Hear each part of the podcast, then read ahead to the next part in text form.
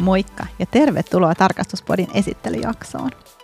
Tässä podissa käsittelemme sisäiseen tarkastukseen liittyviä erilaisia aiheita, myös ajankohtaisia aiheita, sekä haastattelemme mielenkiintoisia asiantuntijavieraita.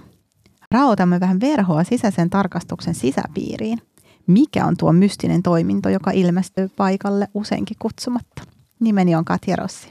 Ja minä olen Paula Niemi. Tervetuloa podin pariin.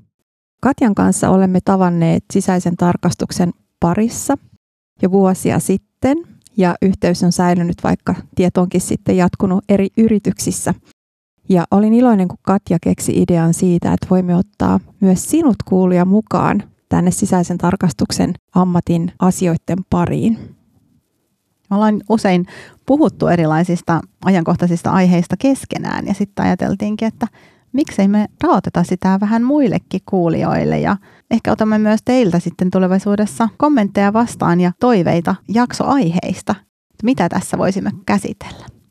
Mä olen ollut töissä nyt finanssialalla yli kymmenen vuotta, suurin osa siitä Helsingissä, Pohjoismaalaisen pankin sisäisen tarkastuksen organisaatiossa ja ennen sitä Lontoossa muutaman vuoden myös globaalissa finanssialan yrityksessä.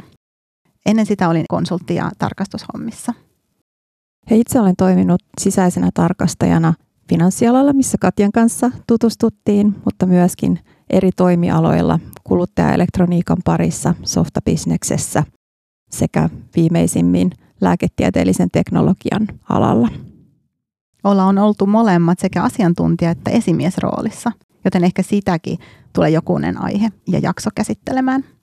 Ja tässä ammatin parissa on tullut myöskin sertifioiduttua sisäisen tarkastuksen ammattinimikkeeseen tai tutkintoon, eli siitäkin saatetaan jossain vaiheessa mainita jotain. Toivottavasti viihdyt seurassamme ja mielellään otamme palautetta vastaan.